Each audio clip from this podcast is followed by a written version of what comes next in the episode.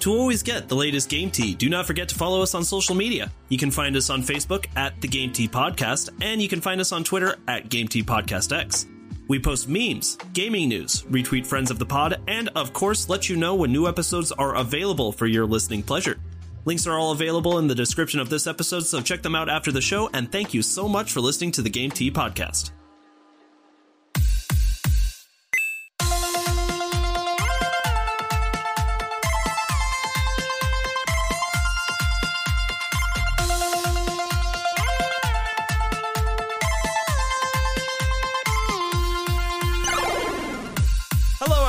Welcome to another episode of the Game Tea Podcast. My name is JP, I'm Zach. And I'm Zar. and back in the producer booth is Kahm. Kahm, how you doing? What up, dogs? Hey. All right, so a couple weeks ago we did uh, Tales from the Backlog, and we picked each other's next play.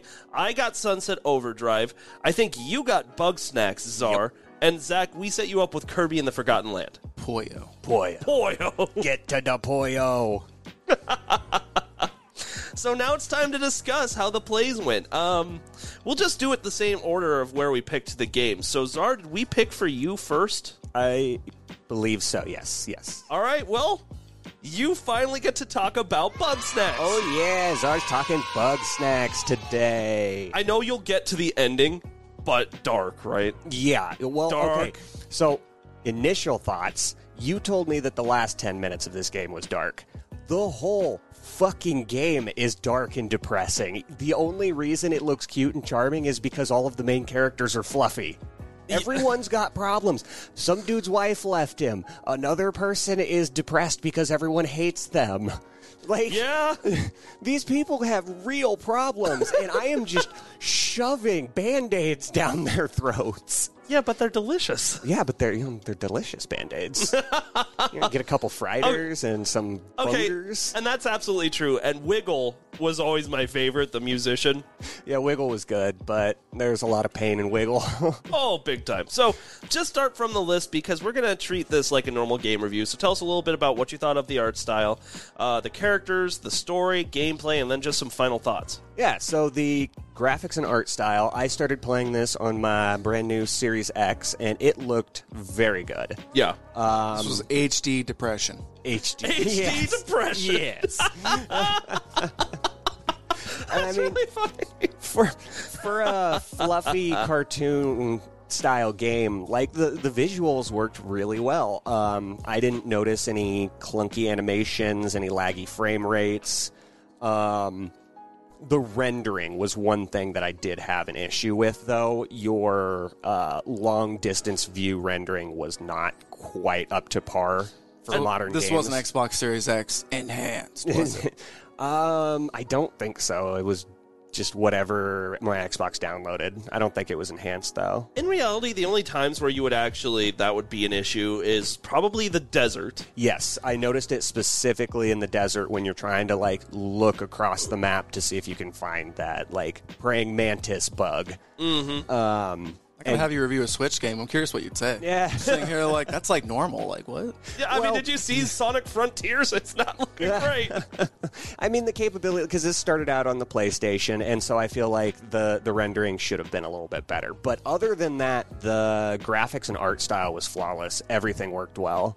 Mm-hmm. Um, now moving on to the characters. Uh, so you play as a person in a species called grumpuses, and they are monsters like Sesame Street monsters, essentially. yeah, yes. They're just like fluffy hand puppets, and they range from different colors uh, and kind of shapes, but at the end of the game, they don't look that way anymore. They look more like food. Uh, but Yep. you have characters ranging with all sorts of personality types.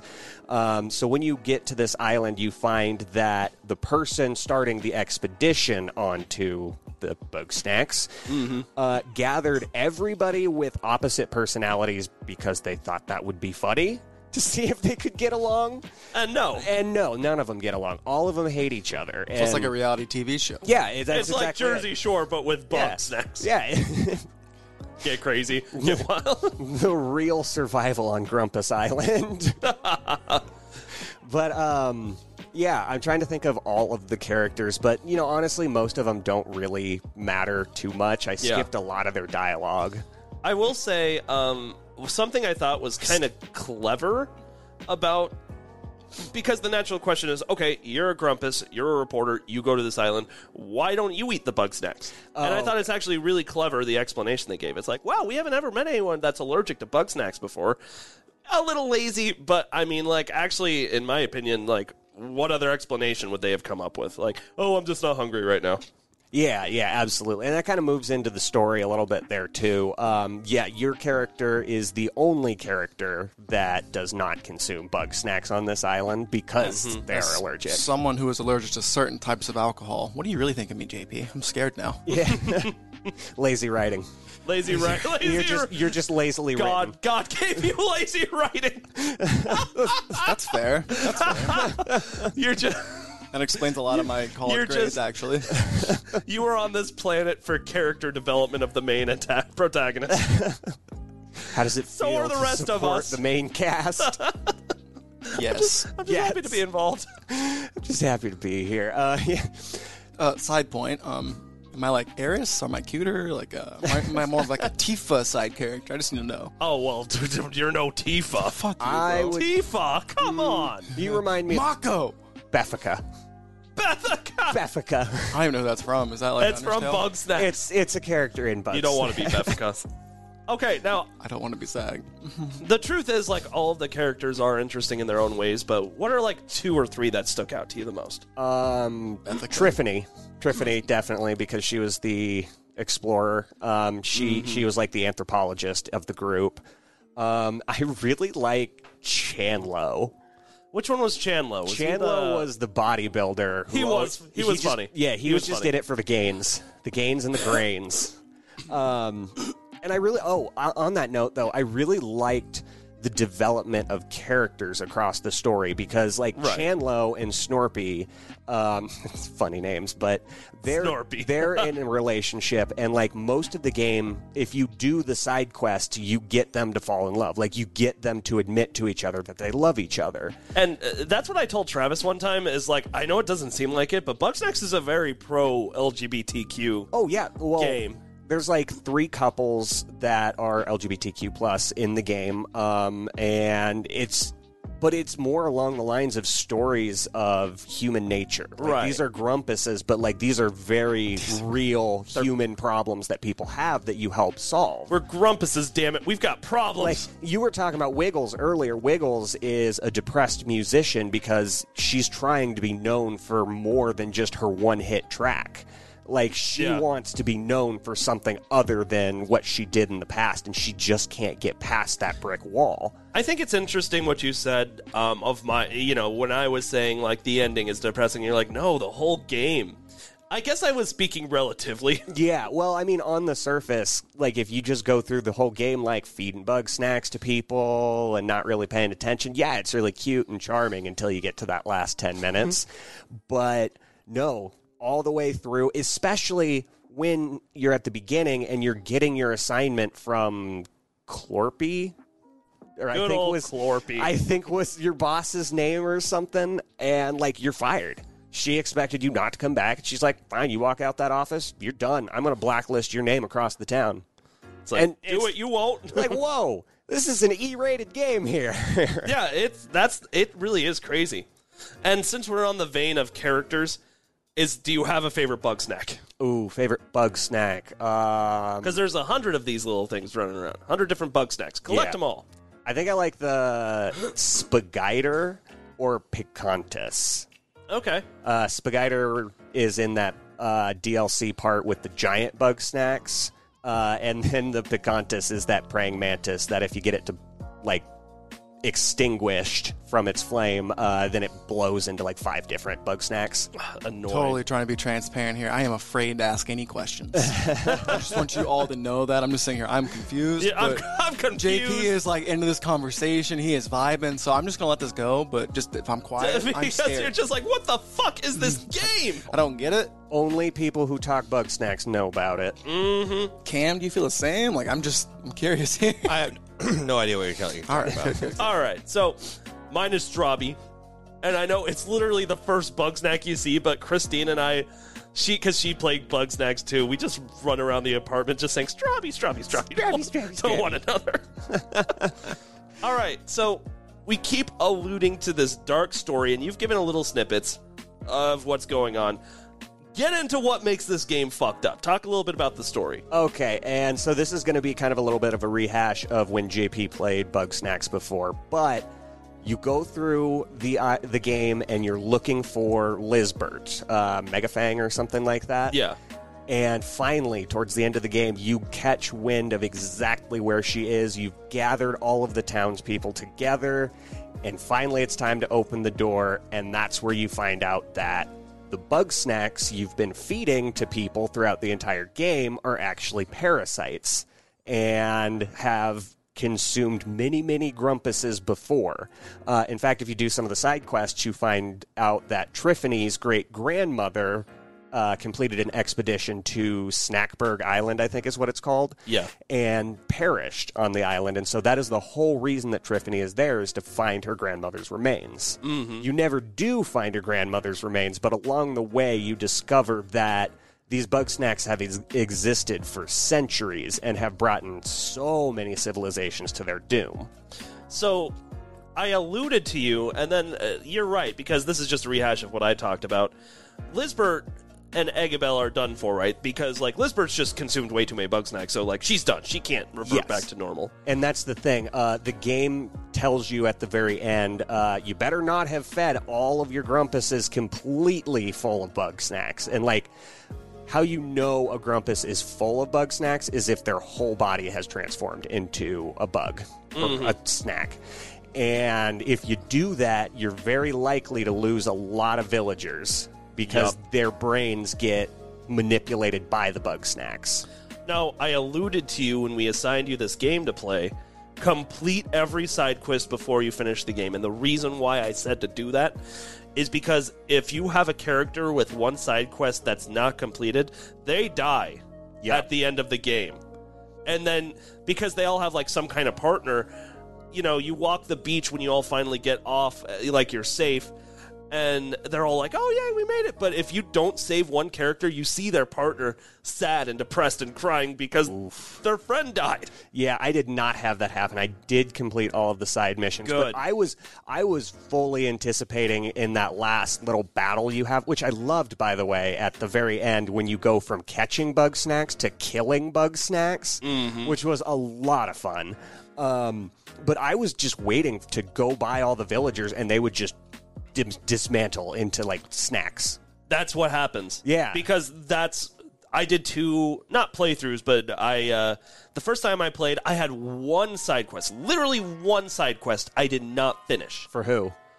Um, I want to say it was it was the poor little guy that didn't want to eat the bug snacks in the first place. Oh no. That you had to feed it to him while he was sleeping. not Gramble. what happened is if basically because there's like quick time events and little events when you're trying to escape to get off the island because it's all breaking apart right and what happened with him he's like well i guess this is how it ends and just turns into like a bunch of food and just falls on the ground I'm just imagining like And I'm like- David Cronenberg and like The Thing right now. Yeah, that's it's kinda what it- kinda yeah. like what dude i was fucked up when that happened i had to pause the game and just See, I, I luckily, fuck i'm so sorry I luckily made it out there. I, I did all the side quests and everything, and no one died. I was fully anticipating it, and like even the very end, I'm not gonna, I'm not gonna go much further than this, but the very end is very happy too. yes that is true How you think it would end doesn't. That's not how it ends if you do everything right. So the other thing um, on this list is gameplay. Now, obviously, catching there's different ways to catch the bug snacks, and on top of that, a lot of bug snacks are actually pretty challenging to figure out how to catch. Like some are extremely easy, Yes, right? Um, like you just lay out a trap and they're dumb, so they just walk into the trap. Like, are you food? And then you catch them, and they're like, ah, I guess not. yeah, I guess and then, not. and then there's others where you have to actually like solve a puzzle in order to get them. Yeah, yeah. Um, So, what do you think of those mechanics? Uh, basically, what I'm asking is like, okay, the graphics were cool, the characters were cool. Did you actually have fun with the gameplay? I did. I had fun with the gameplay for about two to three hours. Okay. Then it got stale. Then it was very much, oh, I got to run back and forth to go get this hat from this bug, or I got to Right. go get this bug in this biome, then this biome, or I got to collect all the snack pods, and Yep. it just it just got a little get, tedious. it does and get a little tedious and repetitive. I'll give you that. and I never really had much problem with specific bug snacks uh, in the catching department, but there were a couple where I was like, did I do this right, or did I just kind of catch this thing on my own accord? I mean, uh, I think there's no right answer. It's kind of like in Zelda Breath of the Wild, how like, yeah, there's a set way to do this, but ultimately, it if you find another way, good for you. Yeah, as long as you Flying catch with it. magnets, baby. yeah, exactly. All right, final thoughts and then a score out of ten. Uh, well, my final thoughts. I loved this game. It's cute. It was charming, but I gotta say, towards the end, I was ready to be done. It got a little stale. It got a little boring. Uh, I did like the mix up with the kill and the bug snacks at the end. I think there could be maybe like a Bugsnax two. Um, in fact, the end of the game does kind of leave it open to a Bugsnax two. That it does because one of the Strawbies, uh, they escaped to the mainland on a boat, and one of the Strawbies actually got on the boat. Yep. And the last thing you see is Strawbie, Strawbie, Strawbie. and it runs off It towards going into the city. city, yeah, Yeah. yeah. And so, So- I think there's going to be a Bugsnax too. I think as long as they mix up the the gameplay, it was a great first attempt. Uh, just got a little boring, but no, I definitely would give it an 8.5 out of 10. Not bad at all. Yeah, I think what it was trying to be, it just did a fantastic job. it did. I- it hit every mark. so it whimsical to. and it's so fucking different. Yeah, absolutely. And it just when you strip all of that individuality away from it, you're just kind of like, I wish there was a little bit more here. Okay, I mean, that, yeah, that's one hundred percent fair. But yeah, no, 8.5. That's a good score. That's a it's good a score. brilliant score. It's a good score. Zach, tell us about Poyo and the Forgotten Poyo. You weren't here for the Poyoing. Um, I got to play Kirby's Forgotten Kirby and the Forgotten in Land. the Yeah. Forgotten Land. I was One of my favorite games on the Switch, to by almost the way. call it the Amazing Mirror again. I don't know why. I really want to play that game on the advance.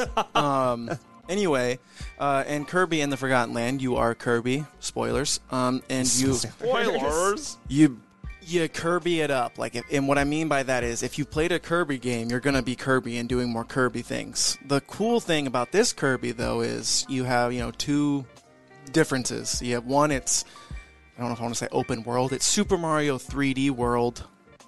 They, It's it- not it's not open world, but it's like open level. Is why I would best Yeah. description of it. uh, yeah, okay, that makes. And I mean, for that, it's great. Um, and then the second big catch to this Kirby game, where even though it's still a Kirby game, you had that one thing, but you also had mouthful mode, which is where you get to be a car. Mouthful mode. Yeah. Um, Yeah. yeah, I'm sure that was a hit with the 12 year olds and older. um, but yeah, mouthful mode, and so you could like be a paraglider, you could be a roller coaster, all these fun little things. Um, and so yeah, the, I mean, just going with that, like, I mean, it's a good Kirby game. Kirby like always kind of comes out towards the end of a console's life cycle. And so it's usually one of the best graphical showcases, and it's always one of the most um, polished. So saying that, um, I know that's not true for everything, but like I feel like that's a pretty good summation of the art style. Like it's just a really cute, whimsical Kirby game. Which is really funny you say that it looks like some of the best games at the end of a Nintendo console's lifestyle lifetime because Kirby is the most simply drawn character ever animated. Oh, 100%. It's just a pink ball with 100%. eyes. Yeah, I mean that is true. Um, but I do 100% agree with you. Um, there's not a lot of games that I think can match the beauty of Kirby and the Forgotten Land. Like On the Switch. On the Switch, Nintendo like has done a lot of ambitious things before, where honestly sometimes the console itself can't handle it. Like for example, a lot of Breath of the Wild is gorgeous, but then you get into the Forgotten Woods, and all of a sudden your frame rate drops pretty significantly. Oh yeah. But Kirby, not only is it gorgeous, Nintendo optimized it. Like they found out exactly how much beauty to put in to still make the game run extremely well. Like they they, uh, they nailed it, man. It looks beautiful. And um, so that I'm trying to think of the art style. Like Kirby's always been that one. Like what was it? Canvas Curse, where it was like not string. I think that was the next one. Mm-hmm. Uh, I guess that was more just touchscreen. Like Kirby's always been kind of that um, innovative piece. Like they just kind of like say like, hey, we have an idea, let's run with it and see where it goes. Um, but like Kirby's Dream Land of the NES uh, was super like palette I'm trying to think of what it was. It was like pastel, color pastel. Yes. Like they always use that to make the art style and just push the boundaries, kind of similar to Yoshi. And so the art style is usually always a 10 out of 10 for me. You know what I mean? Like it just looks gorgeous. I'm sure you could you could knock it if you like the art style or not like the art style, but you still can be like they embrace the art style nonetheless. What was your favorite little um, area? Because you know, there's uh, areas and then the levels in the areas. What was your favorite area? You know, I'm whimsical and you don't really see it very often. Is like the amusement park section. Yes, Thought that was really fun, really cool. great. My favorite levels in that game. Uh, other than that, there's the frozen level, there's the lava level, there's the grassy desert level, or sorry, there's the grassy level, and then there's the desert level. Like, I mean, it's very typical. And so, like, Yes. the amusement park. I feel like there was one more that wasn't typical. Ice. Do you have an ice level in there? Yeah. There's I. Oh yeah. Th- that, but I think that's what made the amusement park stand out is because it's like, okay, here's land that you know levels that we've seen in every fucking Mario Kart, every fucking Zelda. The amusement park is different and it's fun. kind of like the New Donk City. Exactly because of how different it is. So yeah, you, you you just mentioned New Donk City. Uh, what I noticed about Kirby and the Forgotten Land is it looked very similar to Odyssey. How does it compare to Odyssey in like graphics, art style, and even gameplay? They're this. I mean, I think they're very similar. I mean, they both just look gorgeous. Um, trying to think, I haven't played Odyssey in a while. I feel like Odyssey was also breathtaking a lot. Uh, Oh uh, yeah, like when I saw yeah. the T Rex for the first time in Odyssey, my jaw dropped, and Well, again, it wasn't was just beautiful. it wasn't just that it was beautiful. It was also that it was different. yeah, So if like there's one thing you could say about the graphics and the art, which are, uh, it's not even the graphics or the art that's the problem. It's just like creativity of landscape at that point of like, you know, if because the amusement park uh, was so amazing because of how different it was and how you just don't see that. I think like this game, as amazing as it already is, if it just had some more unique, I guess, levels and areas, that would have brought it to the next level. But that's just me. All right, so tell us about the wide, in depth, interesting characters that we find in Kirby and the Forgotten Land. hey, I want to hear about Bandana Waddle Dee. Bandana, oh, you get to hear about Bandana Waddle Dee. Okay, so yeah, we'll loop this in with story too because uh, it's a Kirby game. It's a Kirby It's a game. Kirby game. So you there's a Kirby there, and Kirby is just your. I'm trying to think of what starts off. Was it a cake? He wanted a cake, and then Isn't that how everyone? Well, he was on his uh, home planet, which is Star something Star. Dreamland, and then Elf Villain, Elf Villain, I'm Elf trying- fill in. and you know like they had Maglalor, Mag, Mag, Maglador. yeah. Of course, Kahm walks in right I have to say that name. I've only stuttered like six times in front of the guy. Um, but yeah, and he was like, you know, oh, I just need help building my spaceship, and then he became like Space Hitler. Um, and so I was like, okay. Space Hitler. Why does Hitler keep coming up? and then so Elf Villain has villain in the name, so I'm sitting here like, okay, that's gonna be a bad guy. That's Turn- the bad guy. it's like I wonder who the antagonist is. yeah. So you hang out with Elf Villain the entire time. Turns out the Beast team just wants Elf Villain to take over the world, and Elf Villain, even though he has Villain in the name, isn't really a bad guy. So spoilers if you you know thought it was Maglador 2.0 or whatever.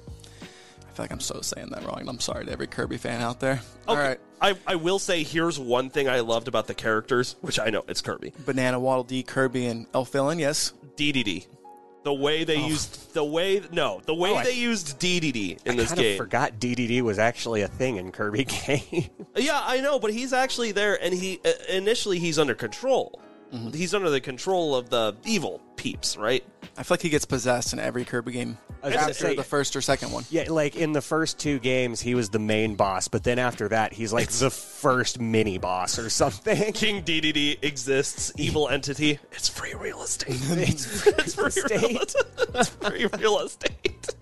Oh, Although, so there is a point though where DDD actually Kirby knocks the shit out of him, and then DDD snaps out of it, and you kind of see all the enemies coming at you when there's an elevator, and DDD actually sacrifices himself to save the Waddle Dees and to give Kirby a little bit more time to fight the big guy upstairs. So it's one of the only times you see DDD as like kind of this one, a really good king, and two, like not such an evil asshole. That's character growth if I've ever done seen it. Character growth in a Kirby game. Um, deep, deep. Yeah. So That's the characters and story. It's the Beast Squad. You fight a bunch of beastie things. You kill a lot of those little cute puppies, and I'm like, ooh, I don't like this. They, Sadness. yeah, no kidding. Something else that they did in the game that I, it's not uncommon, but like, you beat up the lion. It turns out that all of this is being done by some lion guy who's just been trapped on that world forever, right? So you beat him, and they advertise that as the final boss. But of course, it wouldn't be a Kirby game unless you have to kill God. Yeah, basically. so they advertise that as the end of the game. But then once you beat him, the lion guy, Lion Gar or something, there's a whole new world that opens up, isn't there? Is there? I feel like it was just like one big level with like the final boss. Yeah, The final, final boss, right? I didn't like get the 100% completion bonus. So I don't know if that makes it, but I did fight the boss after the lion guy. Okay, so uh, the guy with the wings and the fire sword. Did you get the fire sword? I, I think so. There was a lot of colors. there was a lot. That's who I'm talking yes, about. Yes, okay. I did. Okay, it's coming back to me. Man, that was cool. It was. cool. um, and gameplay, I did kind of. I didn't really sell this very well. I really liked how like you get the typical Kirby abilities, but they like level up. And so Fire Kirby turns into Dragon Kirby, where you can like rocket around. And I thought that was really neat. Hit on that a little bit more because I, I I wanted to know about that too. What do you mean by like level up the abilities? Is it like merging two abilities together, or do you RPG it? It's kind of like an RPG. You get like these little star coins for like doing these little bonus levels. Um, they're not called star coins, so I'm sorry if I'm butchering that. But and you can level them up at a shop, and so it's like an RPG almost. And so like you get level one, level two, level three. Um, I'm trying to think of the fire ability. Fire was literally just the first thing. Then you shoot like fireballs, and you can like comet around, and then you turn into a dragon, so you can comet around longer, and you literally have like this giant cool flame breath. So, like, you get an ability, right? Because you have like this little hometown, right? There's a shop with every Wild Town. Yes, there's a shop with every ability you've collected, and you get to kind of like upgrade as you go. So, like, uh, there's an ice ability, for example. When you first get the ice ability, it's pretty straightforward, right? You blow and ice comes out of your mouth. You uh, you can upgrade each of these different abilities twice, and by the time it's fully upgraded, you're shooting icicles out of every direction in your body while blowing ice and also rolling around and stabbing people with icicles. But Sounds don't forget, very uncomfortable. You get as Kirby walks, you're ice skating. Yeah, Yeah. but you ice Oh. skate, so it's whimsical. Oh, that's cute. Any of the sword abilities were always my favorite. In fact, your what you get for beating God Yes. is a fire sword that just turns you into an unbeatable mm, fuckery machine. Insane deity link. Yes, Yes. that's true. And so, yeah, final thoughts. Like I feel like we've been through it all. I kind of even milked a little. Like I thought this was a really good Kirby game. Um, I think the biggest gripe people had with it was it was short, like six to eight hours, and I'm like, I mean, it's Kirby. what else they gonna do? you can you could speed through it. There's like completion bonus, so you could get up ten hours. I that was fine. That was good. Um, I would give it like an 8.5 out of 10. Yeah, it's better than like a good game. I wouldn't say it's like a amazing, spectacular game of the year game by any means, but it's still a really good Kirby game. that's honestly lower than what I would have given it. What'd you give it, Mr. Picky Pants? I think I would have given it like a 9.2. Mr. Picky Pants. you're the guy who was like, it's too short. it was too short, but what you got out of it was amazing. Like, I think I had a lot more fun playing the game. I don't know. I could see it on the same level as Bugsnax. You know, they're both great games. They offered a ton, but you know, they're not perfect, and they're probably not going to make it to uh, Game of the Year dockets. No, no, no, no, obviously, no, no, no, no, no, no, no, no. But I really liked the game. I don't know if it, you know what I mean. Like it was hard to like. It did come out between like Monster Hunter Rise, like Sunbreak, and Xenoblade Three, so I'm kind of like it kind of got in It, there. it was a filler. Yeah. it's, it's, fill, it's Just filler. a fill time. Oh, that's fair. Maybe that's why I'm like hit on the lower side because like It's those- not even lower side. 8.5 is a fantastic score, but I thought this was an amazing game. Yeah. Okay, well, shit, JP, you should play it again. I fucking might. All right. Just might. so I gave my score. I think that means it's your turn, JP. What, All what game did you do? What is How did stuff? you enjoy Sunset Overdrive? okay, so everything you said I would enjoy about Sunset Overdrive was 100% fucking true. Hell yeah, it was. It's a great game. Is so it's just I don't even know how to describe what's fucking going on because the whole story in itself is fucking perp- uh, preposterous. But yeah. so let's start off with the graphics and the art style. Um, Sunset Overdrive, basically, it's not supposed to be this like overly realistic game. It's supposed to be stylized, right? And uh, as far as that goes, I think the game does a wonderful fucking job of just like designing the city, designing the characters, like the fucking weird weapons. Um, I didn't have any, even for a game that came out right when the Xbox One did. I didn't have any issues with how the game looked. I thought even now it holds up really, really damn well. You know, I uh, I heard a review of this game early on when it first came out, and the reviewer compared the graphics and art style to looking at the side of an Osiris shoe. That's like, so accurate. That's yeah, that that An makes a lot of Osiris sense. shoe. Oh my god, that's so yeah, that's true. That's exactly what this game looks like. Um, and even when you're like traversing around the town, I felt like just the way that the characters move, especially like your protagonist and um, the way everything moves. Not named just douchebag. no, Not named douchebag. like it just there's not a whole lot I can say. It looks really, really good. Um, and it really holds up. What did you think about the environmental visuals? Like if you had a giant soda explosion and then like you'd have boom pop up above your I'm glad you mentioned that because if there's yeah. one thing I'm a huge fan of, it's like comic book stylized violence. Yes. That's why I like In- Into the Spider Verse is my favorite fucking movie of all time. But yeah, you would like when cans blow up and you go boo, it's a boom in the explosion. Like yes, I loved the way that was stylized. It's like I'm almost ashamed it took me so long to play this game because I think it was made for me. On the other hand, I'm not an Xbox guy and haven't had access to any this game until recently. So That's fair. That's fair. But yeah, no, I, I immediately thought of that, about you when we were talking about this game because that it just screams your style. It's so fun, it's freeing and Yeah. whimsical even. And I know there's not a section in this review for the music, but it, it complement the music complements the graphics and art style and just what this game is supposed to be so fucking much. It's just nothing but metal punk rock music the entire gameplay.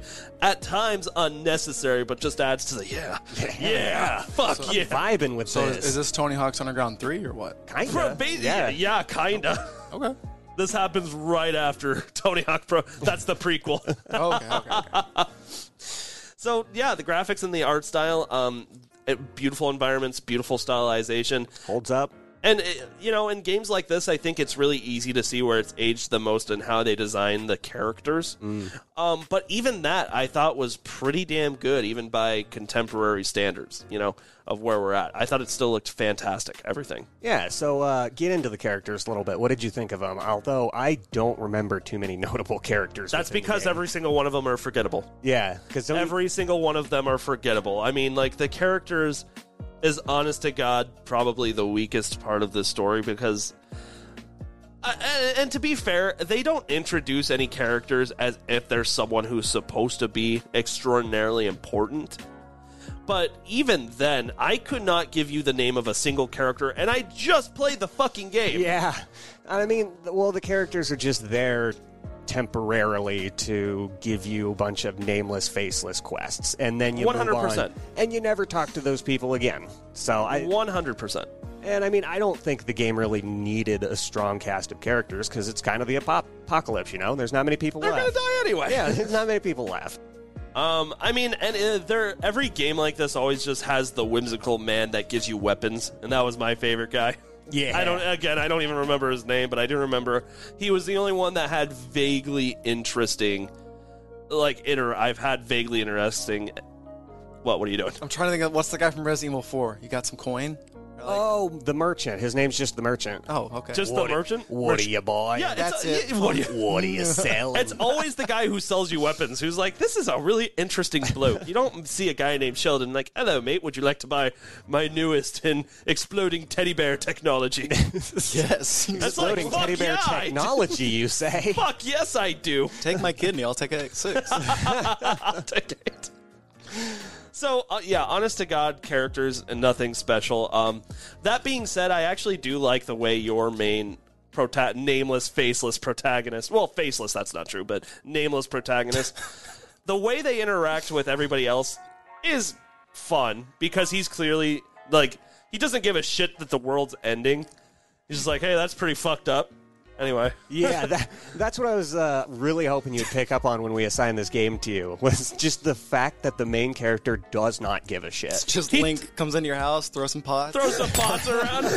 what the fuck what is happening? I need your rupees. My gra- my grandma's ashes were in there. No, don't break the box. yeah, he doesn't give a fuck at all that. Hey, um, this town is ending, and the military is going to destroy it, and also don't drink this soda, and you have to kill things. He's just like, I'm going to bounce on this umbrella for 30 minutes. yeah, he's like, ah, just another Tuesday afternoon. like what the fuck? He's not. He doesn't give a shit at all. No. that the That's world who's is gonna save us. yeah, honestly, basically. and he's just honestly, The he's hero just we deserved, not necessarily wanted. And it's just so fucking funny because, like, I think the whole reason that's his attitude is like, I don't have to go back to my minimum wage job. This is great. So, and I mean, like, honestly, the story is not supposed to be anything fucking spectacular either. Actually, if there is any story, it's funny because you do side quests for those char- those kids that are stuck in the arcade. If you remember Yeah. those kids, and one of their parents actually developed that like Oh, energy drink. I remember that. And that so, like, when you're doing quests for them, it slowly gets revealed that, like, they knew from the start that this shit was probably going to fuck people up. They didn't know it was going to turn them into zombies. Just like Red Bull didn't know that people weren't actually going to get wings, you know? Wait, Right, they right. don't give you wings? Oh, honey. Oh, I was going to jump off a building later. Hey, you can still do that. Oh my god! You no, can you still do that. So yeah, the story isn't anything like I couldn't tell you any really spectacular story elements to this game either, but that's because that's not what the game wanted to be. Yeah. You know, it didn't want to have super crazy characters. It didn't want to have a really intricate deep story. It just wanted to give you a short little adventure where you hop around town with guns that are just made out of like the exploding teddy bears thing. I didn't make that up. That's a weapon. Oh no, I remember. Well, it's very important to note that this game is a launch title. Like, this game released when the Xbox One dropped. which I think is weird to advertise it as a launch title, but at the same time, I think it did do a good job of like, Well, when it with the lacking story, the lacking characters, some of those aspects of the game, um, that that just screams that it's a launch title because those were not the aspects they were trying to hit on. Like Right. we know that developers can write amazing stories. We know that they can make really deep, motivating characters. one hundred percent. But when you launch a console, you want to show here the for the exploding Yeah. teddy bears. You're Yes. here for the soda booms and the exploding teddy bears. So yeah, uh, that's one hundred percent true. So story, nothing fantastic. You know, I mean, I'll, I'll give it to them that like the whole zombie thing was uh, overdone for so much fucking time that like saying. "H- Hey, people are becoming like these weird monster things from drinking an energy drink. It's like that's preposterous, but at least it's different. Eh, well, it's funny that you say it's different because that's the exact plot of a show on the CW network called iZombie. iZombie, right? Yeah, the exact plot. God damn it. so, yeah. Now let's talk about the gameplay. That's why you play Sunset Overdrive. Now, I want to get into the negatives before I say all the things that I love. Compliment sandwich. The, co- the compliment sandwich, except it's a reverse sandwich because I'm starting off with the shit. So, You gave it some compliments first. I think. Okay, that's fair. Oh. Okay, so the way you traverse the town is it's very big into parkour mechanics, right? Like um, you grind on things that honestly you shouldn't be able to grind on. The physics make no fucking sense. it really is like Tony Hawk Pro Skater, Yeah, he's just he just straps on some Converse chucks and he's just just grinding, on a on rails. rail that's parallel to the ground. yeah, at like 20 miles an hour. I'm like weird flex, but okay. but okay. but I would. No, that sounds amazing, right? And all the meanwhile, um, while you're going around, you can jump, and there's different ways to like kind of get air that you need to get to the next railing. And when it works, it works well. But I remember when we uh, signed Peaches in this very segment, uh, Dying Light, he said that like if you make a game where you have these parkour style mechanics, the game needs to be very forgiving of like the way you latch onto rails and the way you kind of adapt to that. And I honestly think Sunset Overdrive has the same problem. Yeah. Because the parkour mechanics can be very fucking finicky. Oh yeah, and it and inconsistent. To be completely honest, absolutely. Have you guys ever tried parkour? It's very finicky. why the fuck would I do that? parkour. Parkour. I parkour like Michael Scott. Let me tell you. No, you don't. Should I start planking? Yes. Bring Are it we back. bringing back the plank? Bring it back. Top of flagpole planking. I love it.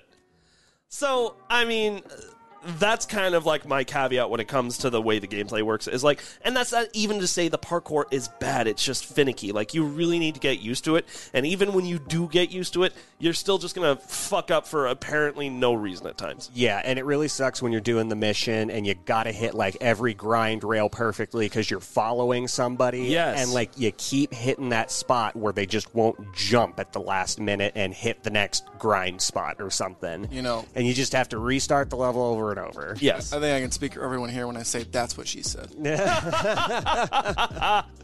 Uh, not to me, it's not. Oh. Oh. anyway.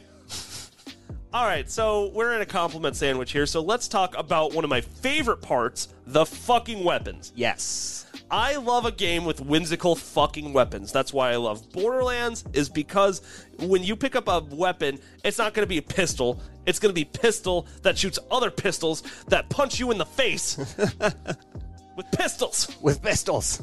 right? And now, obviously, it's not that crazy in Sunset Overdrive, but you have a really, I mean, it's apocalypse time, so no one's ever like, hey, here's a shotgun.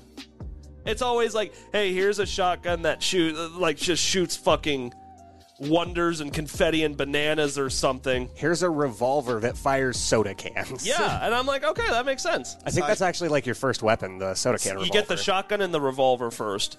Um, you do one of the later weapons that you get. Actually, it's still pretty early. Is the teddy bear shooting bazooka, which was always my favorite. you never once have to worry about ammo.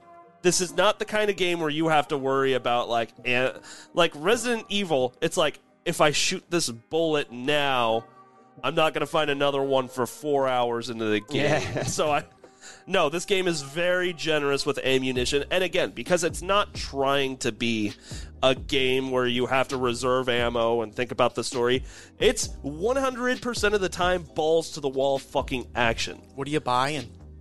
What are you With, selling? What are you selling? Thank you, They can't see- stranger. Is that seriously the name of the guy from Resident Evil 4, the, The merchant? merchant. Yeah, his name is just the merchant. Yeah, he's the merchant. The the merchant in Resident Evil 8 is known as the Duke. The Duke. And apparently he's good friends with the merchant from RE4. That's cool. I need to play that. A little bit of lore. Huh. I, do- I need to play RE8 too. Yeah. I've heard yeah, it's amazing. definitely. And It was plus, my vampire mommy, Lady Dimitrescu, is there. You know, can we just talk about how I did play Resident Evil 4 and now they're remaking it? Yeah. It's like they just want me to keep my backlog. Anyway, Anywho's, Anywho, So again, like, um, and I guess I can give this into my final thoughts as well to wrap us up because we've been going on for a while. yeah. Yeah, shut up. Sunset Over Sunset Overdrive is not trying to have a super sincere and expansive story. It's not trying to have that with its characters either. What it's trying to do is have an extremely fun, stylized game that is nothing but balls to the wall action for a five to seven hour playthrough with badass music and badass weapons. And for just wanting to be that, it does that very well. That being said, even when you look at the game that way, the other problem I have is repetitive tasks, repetitive sh- side missions that all boil down to hey, I have this huge favor, but it requires you to kill hordes of the. I want to keep saying zombies. I'm going to just call them zombies. That's not technically true. they call them mutants, but uh, Leaks. gleeks. The gleeks. Yeah. It was a it was a Walking Dead thing. Yeah. We'll call them gleeks. What else do they call them? Eh. Zeeks. But anyway, I think what it does do, it does very well. Um, but you know, in a game like this, the aesthetic of the punk rock, fun parkour, gun shooting, that doesn't last an extremely long time to justify like the repetitive side missions. And honestly, just that's really it. Just the lack of variety to do, except for time trials. But I fucking hate time oh, trials. Oh, yeah. Didn't you like complete Crash Bandicoot though? Yes. 100% the first Crash Bandicoot. You know why? You're a masochist. Because I fucking hate myself. Sorry. But no, you're, you're absolutely right. There's a total of three different missions in Sunset Overdrive, and that's like kill this group of monsters, set all these traps, and defend yourself from monsters, or go find this item. Okay, your That's- compliment sandwich kind of turned into like you got some shit on the outside now. All right, what was your final score for this game, JP? That's a great question. I think Sunset Overdrive, what it wants to do, it does extremely well. If you're coming to this game for the characters of the story, you're not going to find it. If you're coming here for just a fucking nice, like, just blast, like, five to six hour game, like, that's what you're going to find, right? I'd give this game about a 7.8 out of 10. 7.8, wow. So a really solid game because it does what it does. It does what it wants to do very well. You know, but that being said, the, even with that, there's a lot they could have done that I thought would have made it better. Honestly, that's a really generous score for how old this game is, and especially being a launch title. I know that w- that doesn't mean a whole bunch, but Yeah.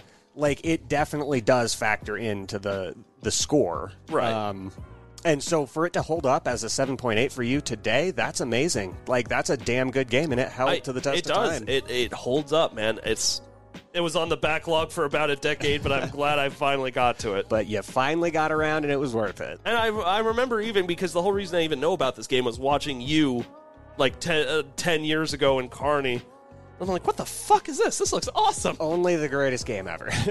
It's Tony Hawk Pro Skater, but with a gun. yeah. That shoots bears. Which they should honestly add to the next Tony Hawk Pro Skater. Really, really liven it up.